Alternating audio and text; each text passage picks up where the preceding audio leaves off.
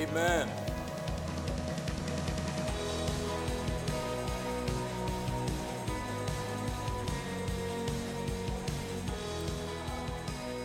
Still going to town.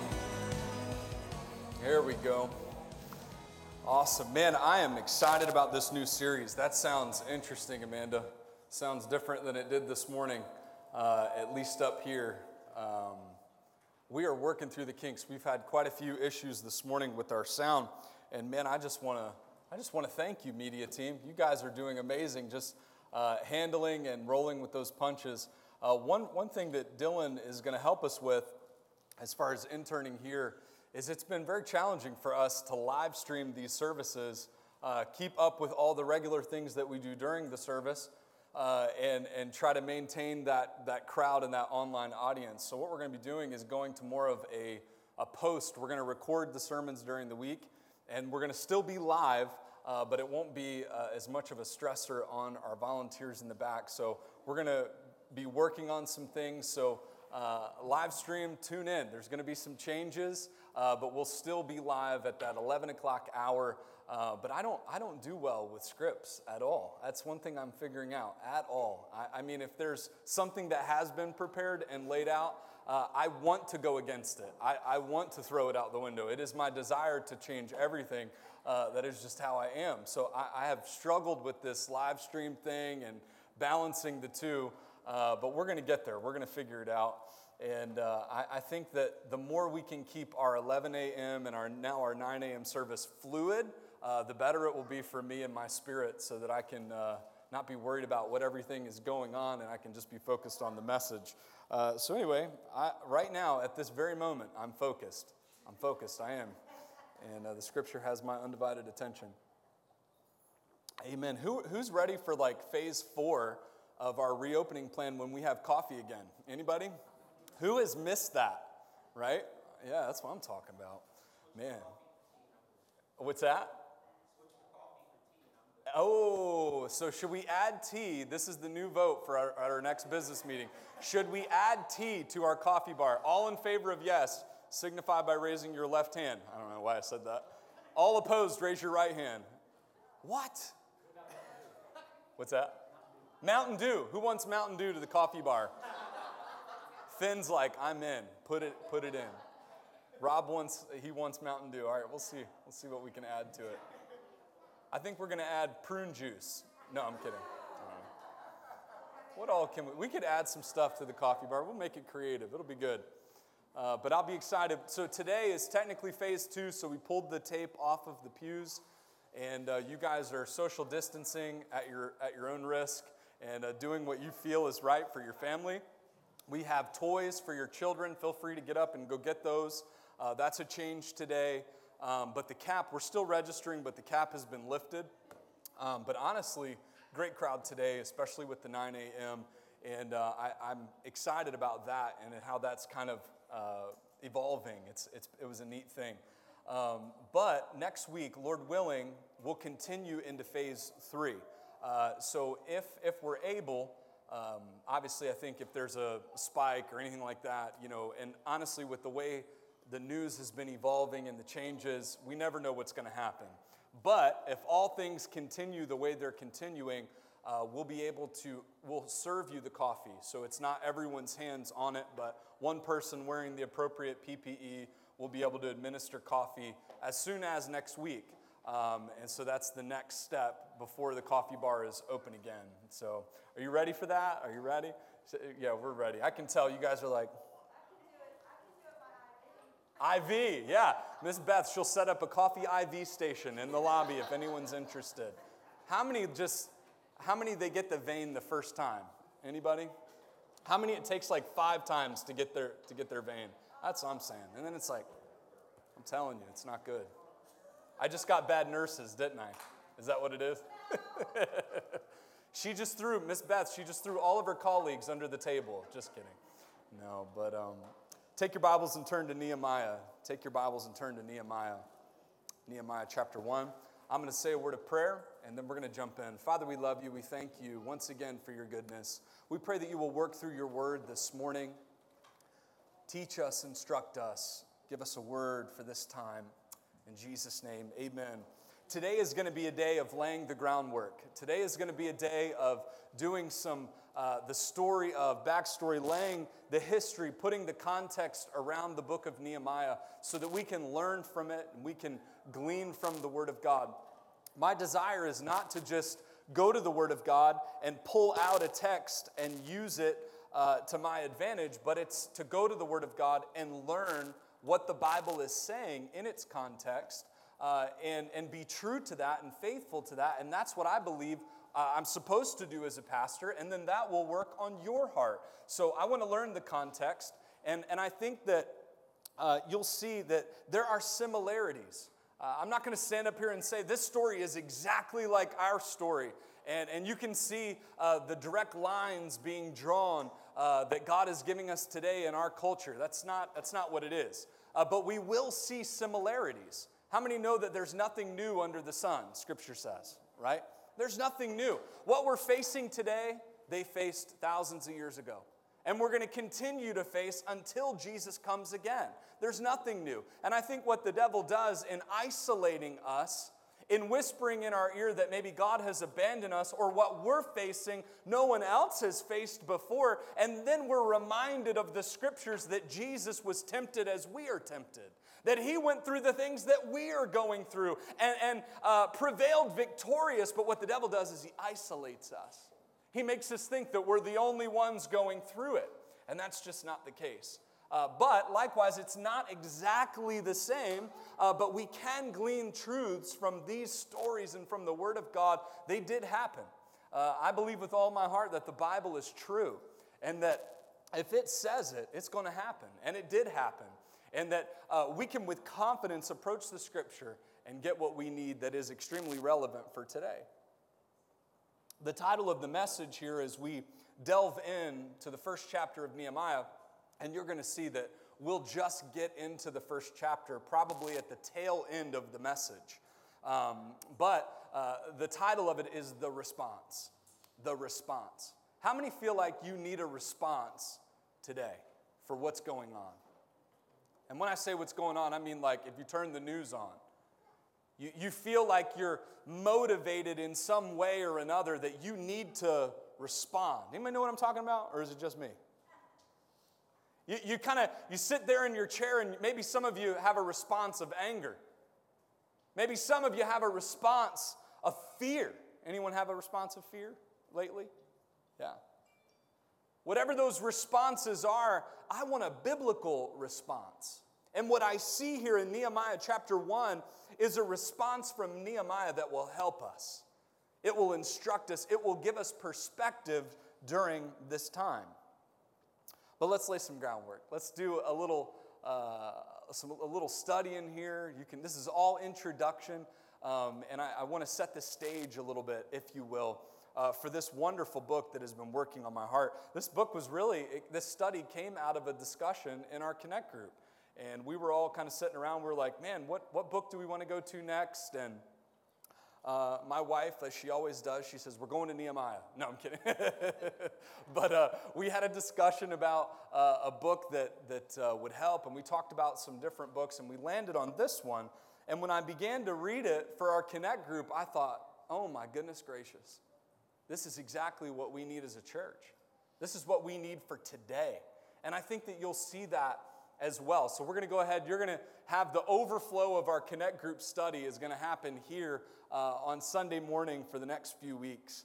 Uh, but let's lay some groundwork here. Israel struggled to obey the law of Moses. does anybody uh, know that? Are you aware that in the Old Covenant and the Old Testament, that God's chosen people, the children of Israel, they struggled to keep the law of Moses. God chose him a, a people group to bring about Jesus, the vehicle that our Savior would come as a Jew, as an Israelite, a promise to Abraham, a promise to King David uh, that he would work through that nation and to govern that nation and to protect that nation, uh, a called out, chosen people. He gave them a law and a covenant, an old covenant and Galatians tells us the new, in the New Testament that that law was specifically given to show us that we couldn't keep a law. The law was given to lead us to Jesus. It was a, a set of parameters, restrictions upon us to show us that we couldn't keep restrictions and parameters. We couldn't actually fulfill it. Therefore, we would have a what? Need for someone to fulfill it. And that's the story of the gospel. And the old covenant reveals that that people group, Israel, struggled keeping that covenant and struggled keeping that law. Can anyone track with them? Can you track with them? It's hard sometimes, isn't it? To him that knoweth to do good and doeth it not, to him it is what? sin. We know what's right, and Paul even said it. The apostle, writing 13 letters of the Bible, he says, You know, sometimes the things that I should do, I what? I don't do them. And the things that I shouldn't do, I what? I do them.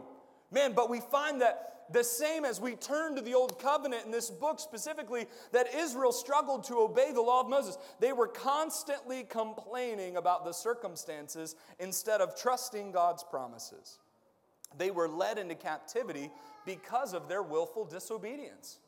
The children of Israel were led into captivity because of their willful disobedience. Israel was divided into two kingdoms. So, what was one nation uh, in the days of Rehoboam, Solomon, King David's son, King David, King Solomon, his son, then his son, in the days of Rehoboam, the kingdom was divided into the northern and southern kingdom.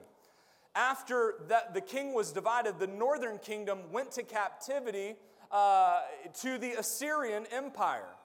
Over the next 100 years or so after the northern kingdom uh, goes and enters into captivity to the Assyrian Empire, the southern kingdom is led into captivity from the Babylonian Empire over a series of several revolts that took place in Jerusalem. Remember, the, the place where they were established, the place where uh, the temple, the, if you think about this, the Garden of Eden was, was really the place where heaven and earth met, right? When, when God created this world, I, I believe that. Do you believe that, that God created this world? You know, there's a lot of different philosophies out there that are trying to erase creation from the minds of our children, from the minds of our adults. They don't want you to believe that you were created, that you have that ideal of being an image bearer of God, which leads to morality, which leads to the faults that are fixed within us, to the answer of Jesus, and that you just somehow evolved. That's not right. We believe that we were created, but when God created us in His image, He wanted a relationship. He wanted to commune. He wanted to meet with His people. And we find that, that God would walk with Adam. Isn't that a, a mind blowing thing? That God, the God of the universe, would walk and talk with mankind. And that place where heaven and earth collided, where heaven and earth overlapped, where the heavens would come to the earth and the two would meet would be the Garden of Eden. And then we find that because of sin, that relationship was severed. Because of sin, man was driven from the place where heaven and earth met, and now it's heaven and earth. Now there is separation, and from that point, there was a divine plan of redemption to buy back, to bring back into that order where heaven and earth, creation and creator could then meet, where no longer the creation would be worshiping creation, but creation would once again be worshiping a creator, and then heaven and earth would overlap. That place where heaven and earth would overlap, that place where God put specific parameters, knowing that mankind would fall. Romans 5 12, where first by one man, sin did enter into the world, but God had a plan for redemption where heaven and earth could overlap again, and that place was the temple. That place was Jerusalem. That called out people. He had to instruct them that he was holy. He had to instruct them again that once again they were unable, but through a series of sacrifices, through a series of shedding blood, remission could be made. And once again, the Shekinah glory, the Holy Spirit of God could come and rest now in the temple, in a holy place. And one, this is not in my outline. I don't know where I'm going, but you get the point. The point is, is that the place where now heaven and earth earth could meet again was the temple. And for hundreds of years, those people, a priestly people, would do the duty, and heaven and earth would then meet.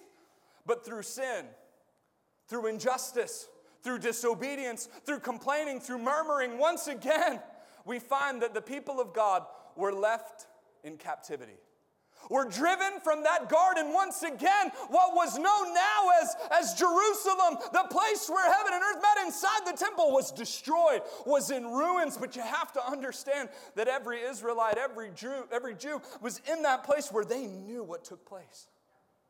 Every person on the outside that was worshiping a God, little g, that was trying to, to live a life, but it wasn't the God. It wasn't the way it was in Jerusalem. As they were strangers in the land of now Assyria and now Babylon, they could only be a shell of what they once were. And, and I, I just understand that there would be a longing to go back to that place where heaven and earth met, where the one true God would come into the temple. But that temple was no more because of their disobedience. Okay, I need to get back to my outline. 150 years after the southern kingdom was taken, there were a series of revolts. Jerusalem was destroyed. Some 50 years later, after the Babylonian Empire overthrow, uh, was overthrown by the Persian Empire, and then you got to think so, uh, Babylon, Nebuchadnezzar, we, we think about where those stories in this context Somebody's watch, I think, is going off. Uh, in, that, in the context of, of where this fits historically in that narrative, there are other uh, books, there are other prophets writing about this time. We think about Shadrach, Meshach, and Abednego, the names that they were given. We think about Daniel. We think about how uh, the prophet Jeremiah was prophesying that Jerusalem would be rebuilt right? So we have these prophets that are writing about, that are talking about what is going on in this narrative of Israel being in captivity and how one day Jerusalem would be rebuilt. Do you understand that our Bible, as it is put together, is a series of, of historical events that were prophetic in a sense where God gave it to one man that was in his nation and he would prophesy and he would tell what was going to happen, and then guess what? It would happen. The story of, of Nehemiah and where we are and what we're going to discuss this morning was something that the prophet Jeremiah had already said was going to happen. Jerusalem would be rebuilt. Let your faith be encouraged this morning that we have a God that does what he says he is going to do. So, anyway, King Cyrus, Persia, that Mede and Persia empire comes along and takes over and demolishes the Babylonian empire. And the Holy Spirit of God works on King Cyrus, works in his heart, uh, does a work in, in a pagan king's heart. You know, and this just, I got so many little tidbits happening along the way, right? No matter where you are in life, no matter what you think the injustice is happening, just remember that God uses pagan nations to take down other pagan nations so that God can get his people where they belong. The hand, well, listen, the heart of the king is in the hand of the Lord. Romans 13, 1, let every soul be subject unto the higher power, for there is no power but of God, and the powers that be are ordained of God. We can trust in God even when we feel like we cannot trust in man. We can pray to our Father and know that He is in control and He is sovereign over all, even when it seems like He is not sovereign, even when it seems like they're not a believer. Do you understand? It doesn't matter. God can turn the heart of an unsaved man. God can harden a heart of Pharaoh. He can soften a heart of Pharaoh. The hand, the heart is in, the heart of the king is in the hand of the Lord. The Holy Ghost moves on King Cyrus. So where we are in this story as we are learning the background, we desperately need to bring back the coffee bar. Y'all are like, I'll be with you next week, Pastor Matt. When it gets to the practical stuff, you know, like how Nehemiah can help me. I'm like, let's have a little historical lesson. Wake me up when it's over, honey. Listen, wake up. Come on. This is good stuff. We're laying the groundwork. Uh, so, where we are in this context, Israel, a divided kingdom, Israel now a kingdom in captivity. God now is moving on these other kingdoms. Now, Cyrus, king of Persia, is moved in his spirit to allow those that are in captivity to return back to Jerusalem to begin rebuilding the temple of God. Woo-hoo. Uh, imagine how those Jews felt that understood that there was a one true God, that understood that there was a place that could be built uh, where heaven and earth could meet again, where they could once again hear from God. Wouldn't you be anxious to get back to that? But yet, we as Christians ignore our prayer closet and our walk with God over and over and over again. The place where heaven and earth meet, we'll get there eventually, but Ezra and Nehemiah in antiquity originally were the same book. It's widely accepted that Ezra is the author of both books. So, the book that we're studying here, Nehemiah, was written by Ezra, the first book in the series, or what was once together as one book, the book of Ezra. We see a period of around 100 years where Zerubbabel, the governor of Jerusalem, Ezra, a skilled scribe, and Nehemiah, a cupbearer for Artaxerxes, all are used in a unique way to bring about the rebuilding of Jerusalem. So it's really three key figures from Ezra to Nehemiah, what once was one book, then when we find when the canon or when scripture was assembled in the New Testament church, they were broken apart into two. That would be four, two. Uh, broken apart, there were two. Uh, so that was a little bit of a Trump voice right there, not sure why. Um, so the, the point of it is, is we have three key figures. If you read Ezra, which I think would be a good idea, if you read Ezra and then read Nehemiah, you find Zerubbabel, you find Ezra and Nehemiah in that order. Zerubbabel would be the governor of Jerusalem uh, under that Persian Empire, put in that place to begin the rebuilding of his temple, to allow the Israelites to get back to their form of worship. And then Ezra, he's a skilled scribe, which would make sense why he wrote the books, right? Why he wrote Ezra and Nehemiah. Uh, as one book. He would be instructing the people into the law of God, understanding that there was, there, there was uh, hundreds of years of turmoil and, and really just uh, what you find as um, um, what's the word I'm looking for? The baggage that would come from not worshiping the way that they were supposed to. And then he would be taking those things that the children of Israel picked up from being in captivity, from being in other nations, and Ezra focuses on bringing their attention back to the law of God, back to the precepts of God, back to the statutes of God as they begin to rebuild that temple. And then Nehemiah we find he's the third part in this story. He's the cupbearer. We'll get back to that. Oh, okay. For Artaxerxes, I just had to make sure the noise wasn't coming out of the speaker. Uh, but he's the cupbearer, and he works in such a way that he specifically, uh, it's laid on his heart to rebuild the wall around Jerusalem to protect them. We will focus in our study on the latter part, what Nehemiah was called to do. Think about this Nehemiah was a Jew that had risen to prominence in the Persian Empire. And here's where I believe that we all could really identify, that we could find some things in this story that God could use to, to mold and to change our hearts. Think about this, church. Nehemiah was a Jew that had risen to prominence in the Persian Empire. Just like the Babylonian Empire identified there were Hebrew men that were skilled that could help them. They didn't kill them, they didn't put them uh, on the front lines making brick. They utilized their, their knowledge and their abilities for their advancement of their kingdom. And we find the same thing with Nehemiah. He was trustworthy, so much so that uh, inside the Persian Empire, he grew to a position that literally was like none other. He held that position of cupbearer think about, you got to put yourself in the context of the story. This is like a Game of Thrones type uh, thought here where, where you literally have this king that is worried about all the people around him trying to dethrone him. Try, and trust me, you read the history, it's a bloody history. It is literally the history of the Persian Empire, where these, these men were uh, very paranoid. And for them to elevate someone to the position, watch this, of cupbearer, he was a very trustworthy individual. We find that not only was he trustworthy, he was now a very wealthy person. You see, the king, in order to have someone that was next to him that would uh, be in charge of his cup, that would pour his wine at the party and serve the king, the king had to know that that person couldn't be bought. The king had to know that that person was locked down, faithful, and loyal to him more than anyone else. So, what does the king do? the king takes care of them. In this culture, in this empire, if someone had that title, they were well taken care of.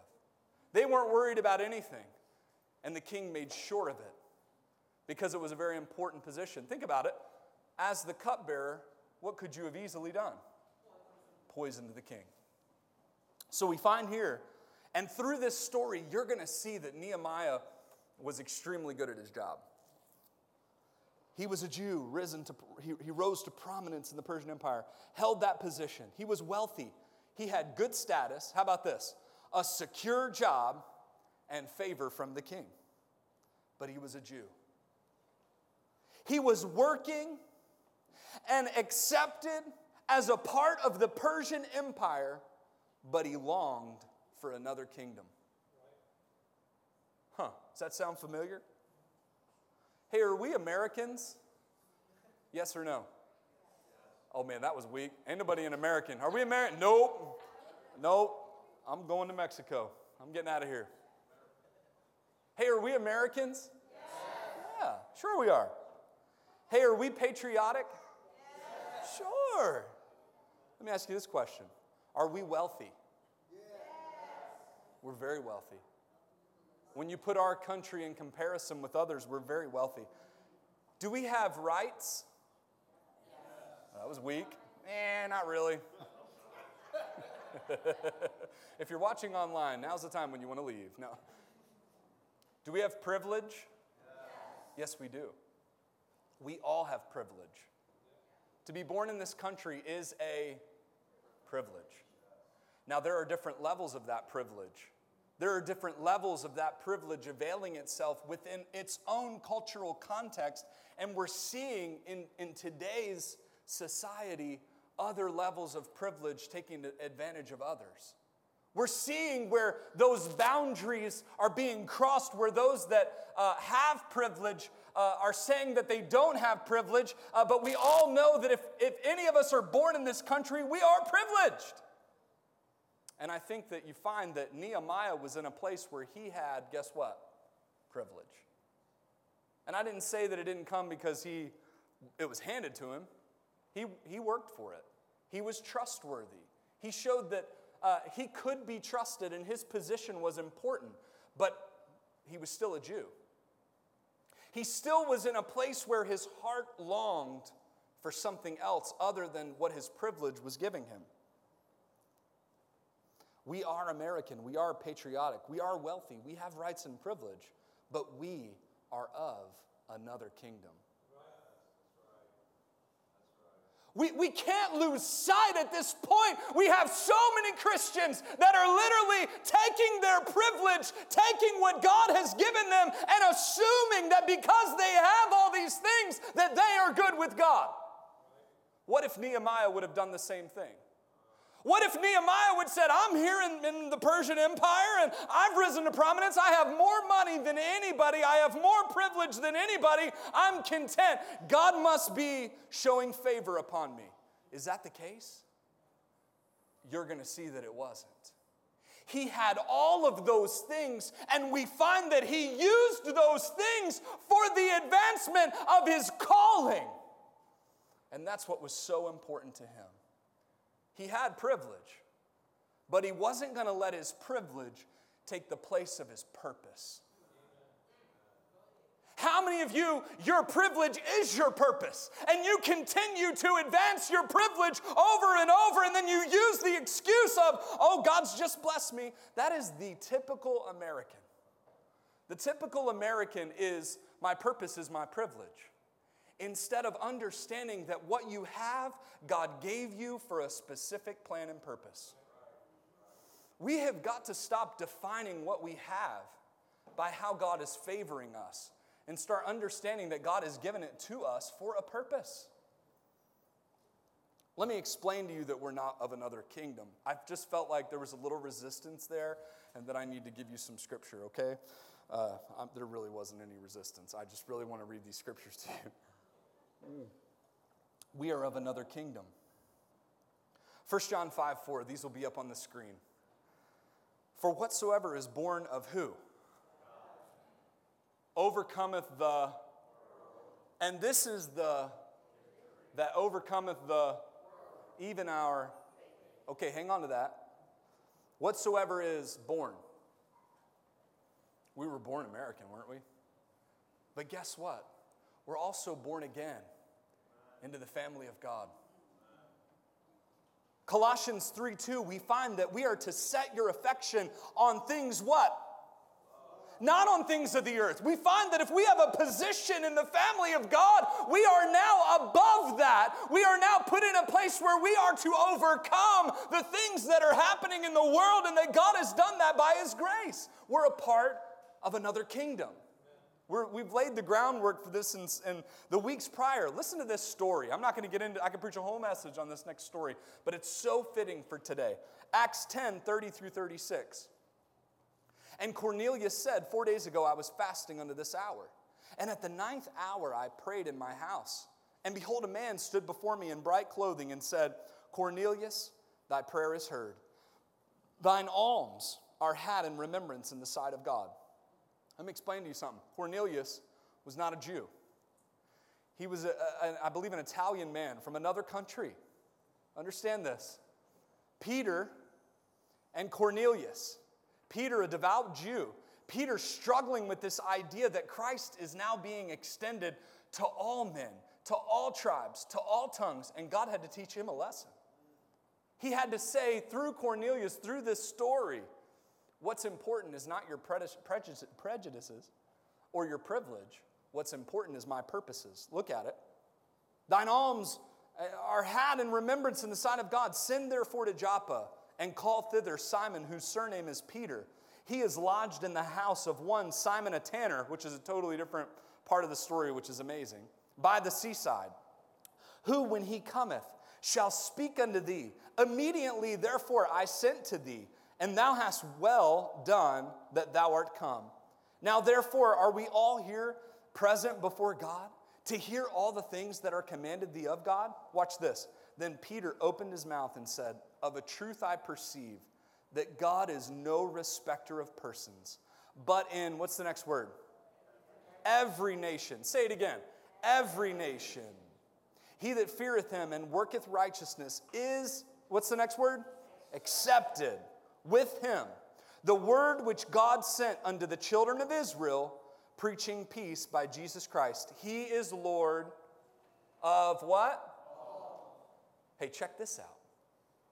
So, so, so literally, that the children of Israel, going back the story of Nehemiah, of rebuilding the temple, building the wall, uh, establishing the worship of the one true God, ultimately that is going to play out in this narrative, in this story that he is now not just for Israel, but for what? Every nation. That is the gospel. And if you have trouble with that, then you don't believe the gospel. If you believe it is for a certain people group, then you're wrong. It's not a biblical view of what God is doing in restoring the whole world to himself. Listen, we are a part of another kingdom. Peter himself had to come to this conclusion. The Apostle Peter, the one that preached Pentecost, had prejudice that he had to overcome. Peter had to get in a place where God would humble him and God would show him that he was literally, God was speaking to other tribes, other tongues, other nations. And of course, he used Paul in a mighty way to bring us into that family. Listen to this Mark 12, 31, and the second is like this Thou shalt love thy what? Neighbor as thyself. There is none other commandment greater than these. Watch this, just in case if you're thinking, Pastor Matt, you're, you're grasping for any verse here to fit your narrative. No, I'm not. Check this out. This is within the Torah, within the law of how they operated originally as a nation of Israel. Check this out Leviticus 19, 33 through 34. And if a what? What's that? An alien, someone that is from without, someone who is not of their culture, not of their country.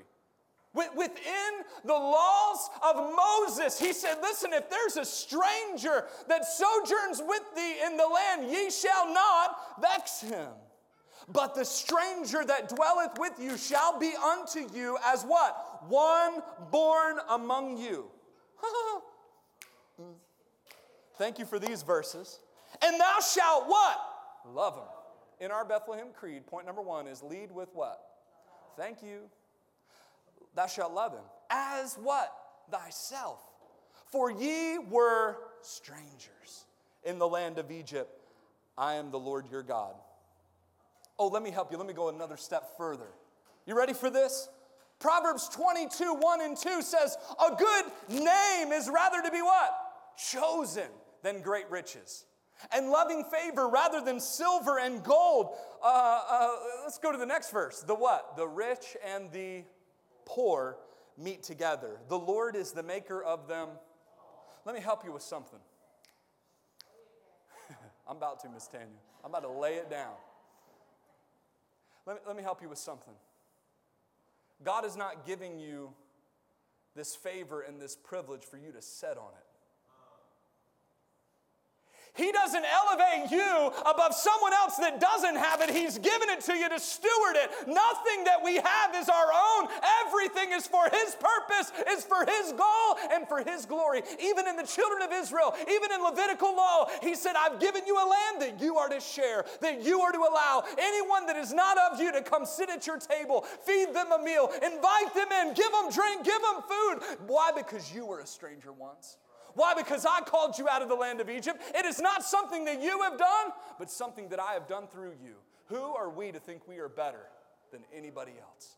Who are we within our own nation to look at one color and think one color is better than another? It doesn't exist in the gospel. Color is not in God's gospel as a differentiating of someone that is better than another. And you know what else isn't? Money. You think you're better because your bank account has more money in it than someone else? What's rather to be chosen? Oh, here it comes. A good what? Name. Let's let, let's hold that thought right there. You ready? Don't let it go. Name, right there in your mind. Name. Philippians 2, 10 through 11, that at the name of who? Jesus. Every knee should bow of things in heaven and things in earth and things under the earth, and that every tongue should confess that Jesus Christ is Lord to the glory of God the Father. The problem is, is we as Americans are worshiping the things. We're going for the things. We would rather have a thing that is under God than God Himself. We are a creature that is worshiping other creatures rather than our Creator. Our Creator, when we find a place that we are worshiping, worshiping Him. We are communing with Him. We are finding our purpose. A good name is rather to be chosen. And let me tell you something the name that you have a choice to choose this morning is the name of Jesus. And at His name, all prejudices cease. At His name, all riches are at zero. Ah, oh, I could stop right there but I'm not going to. I'm going to take a sip of coffee. And I'm getting all kinds of excited. We should be carrying the name of Jesus into every part of our lives and into every relationship that we have.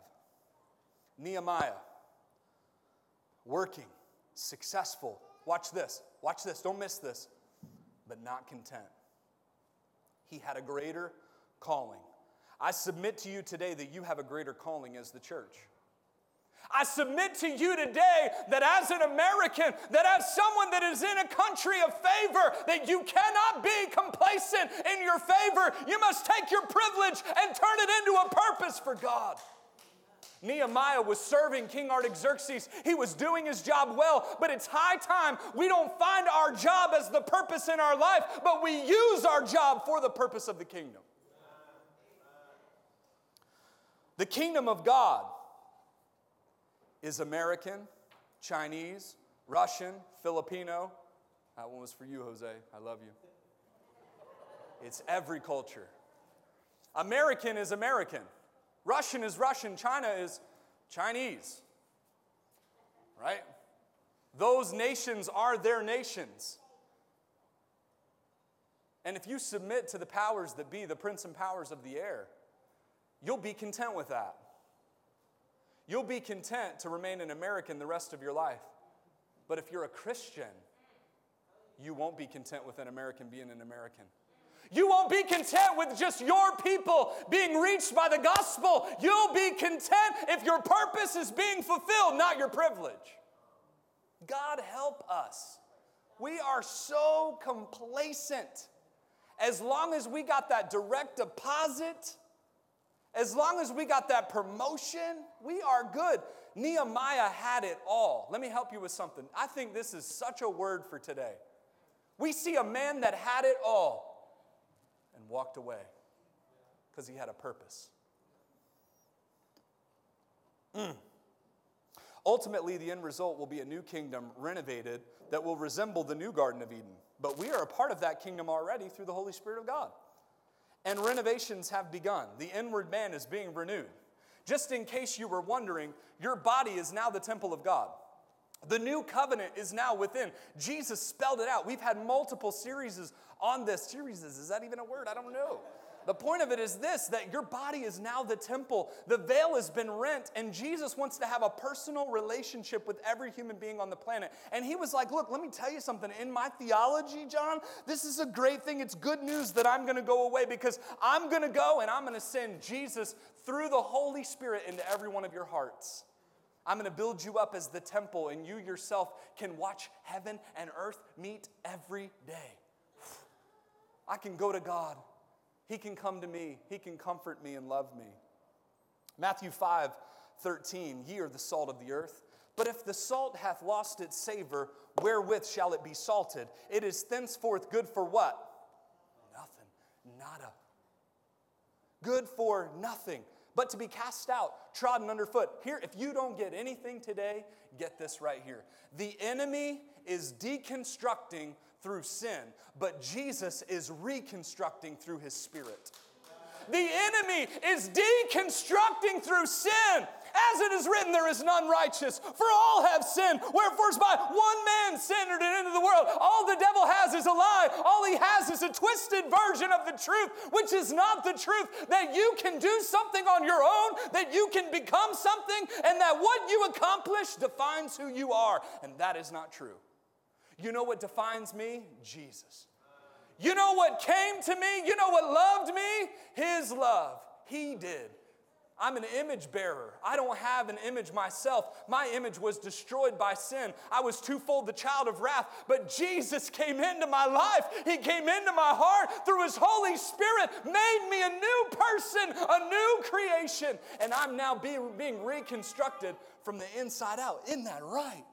The youngins are getting into it. All right, we're still laying some groundwork, okay? All right. 1 John 4 4, ye are of God, little children, and have overcome them, because greater is he that is in you than he that is in the world.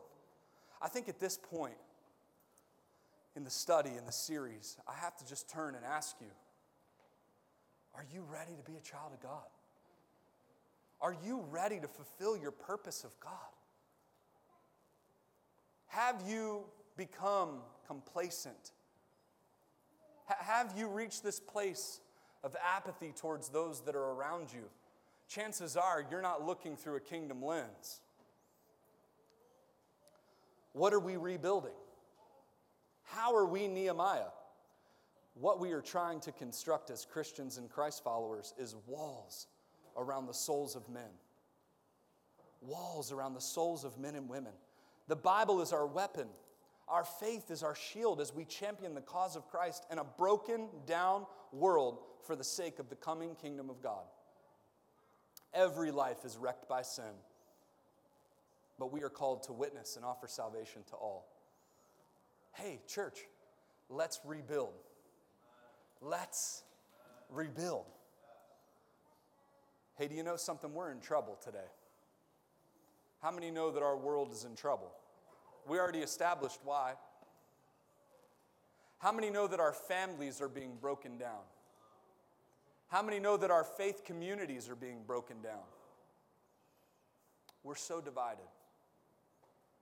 The kingdom has been divided. We have so many that are in captivity.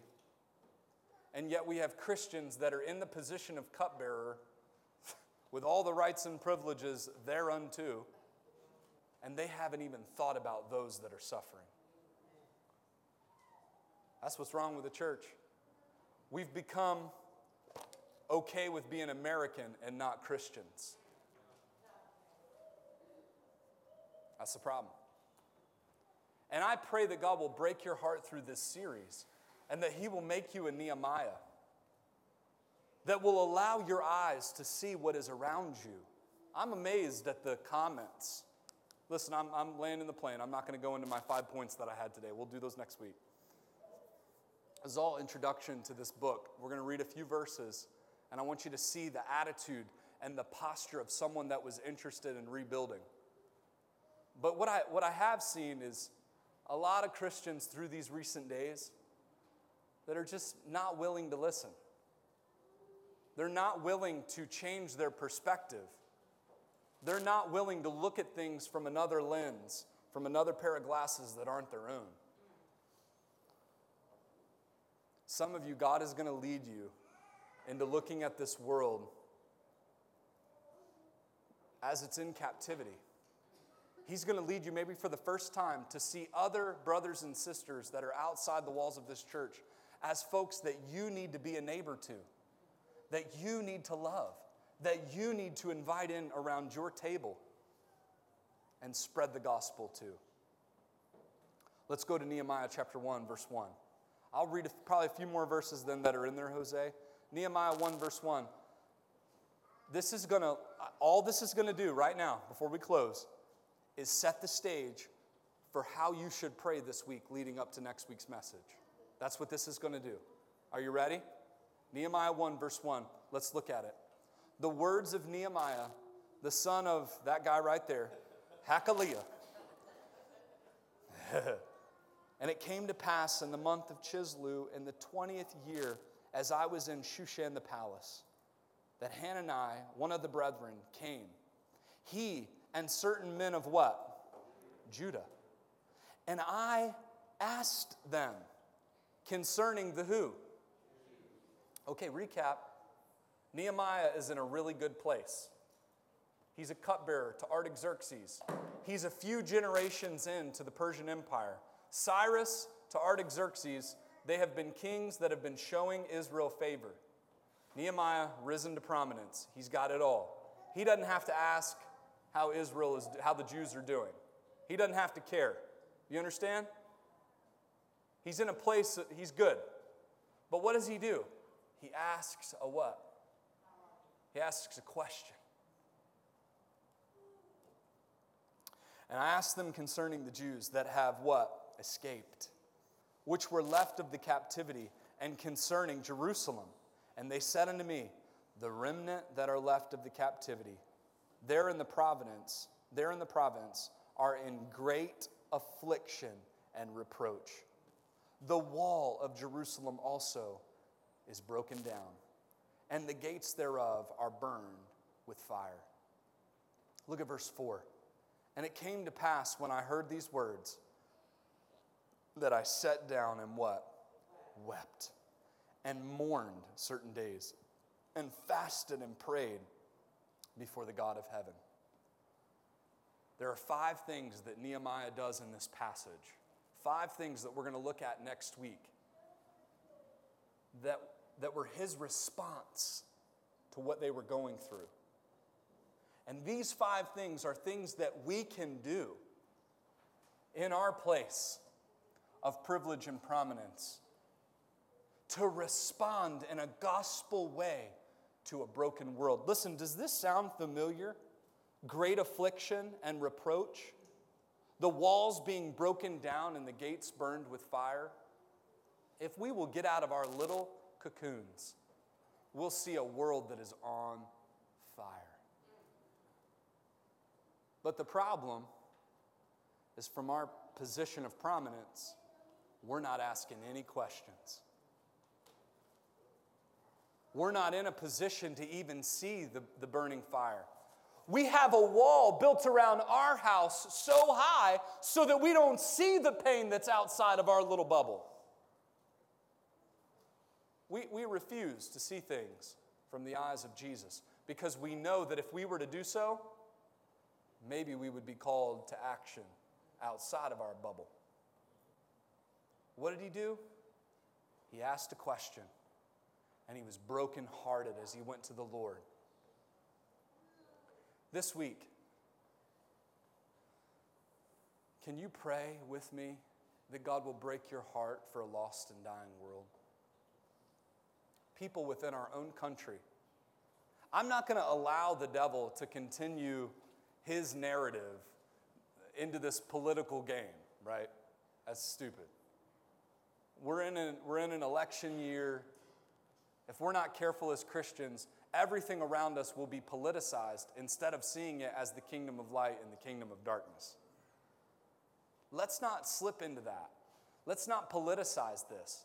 Let's see the pain all around us as something that the gospel is the answer to. Not your vote, not, not and, and I'm not diminishing those, but I just don't think it should be our focus. Our focus should be on the gospel. Can you ask the Lord to break your heart this week for those that are around you? For those that their gates are on fire?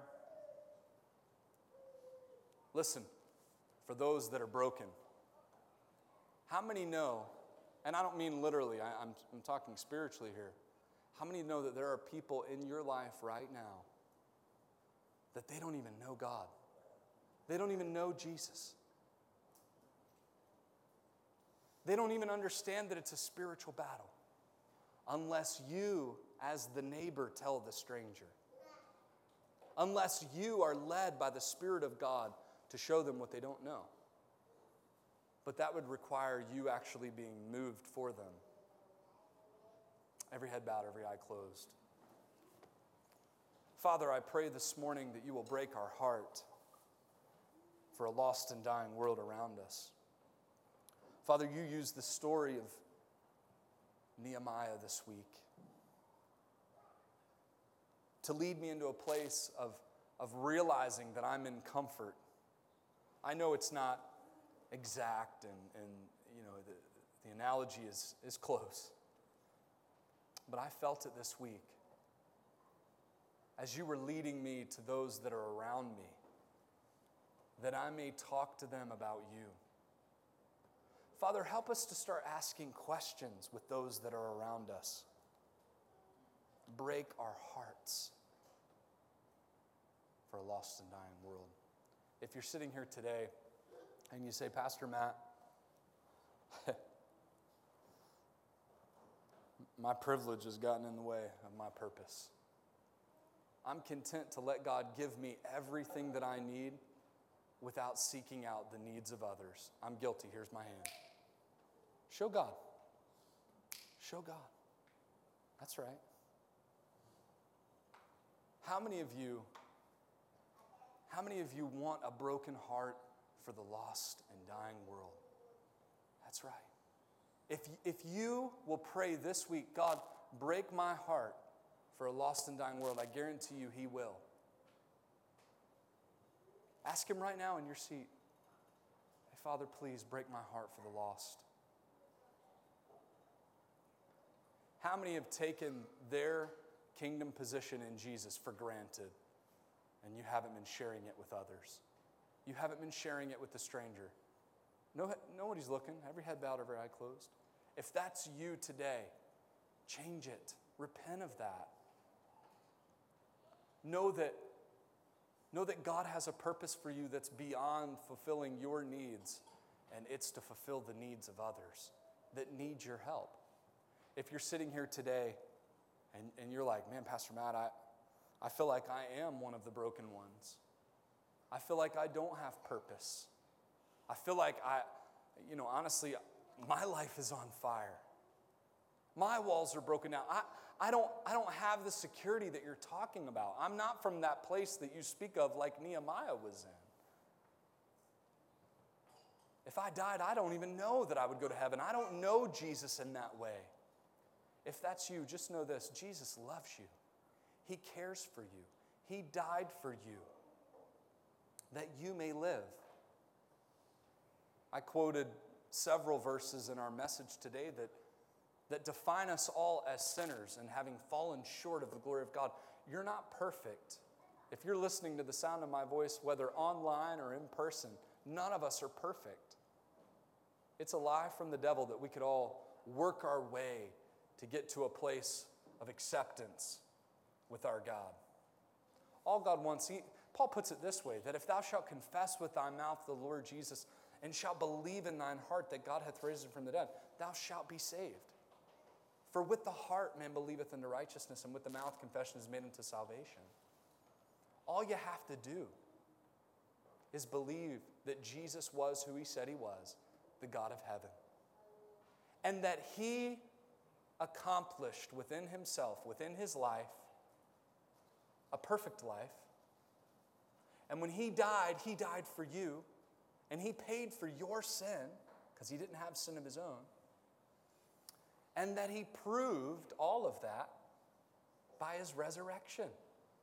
His life being seen of over 500 and the apostles after he died was proof that what he said was true. And all you have to do is put your faith, which is your belief, and your trust in Jesus. When I did that many years ago, it sounded like this Dear Jesus, I know I'm a sinner. And because of my sin, I deserve to go to hell. But Jesus, I know you paid that penalty for me. Please forgive me of my sin. Come into my heart, into my life, and give me a home in heaven.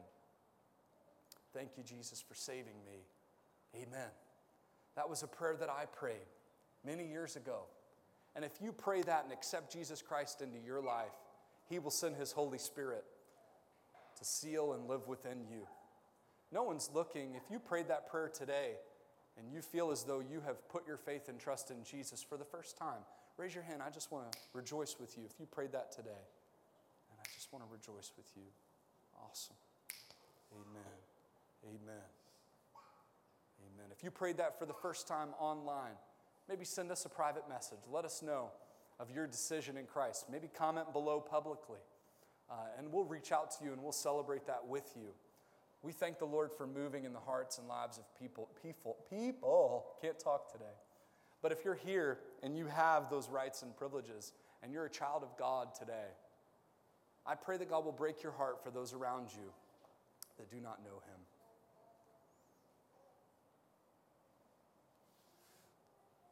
Steve, can you stand and pray for us?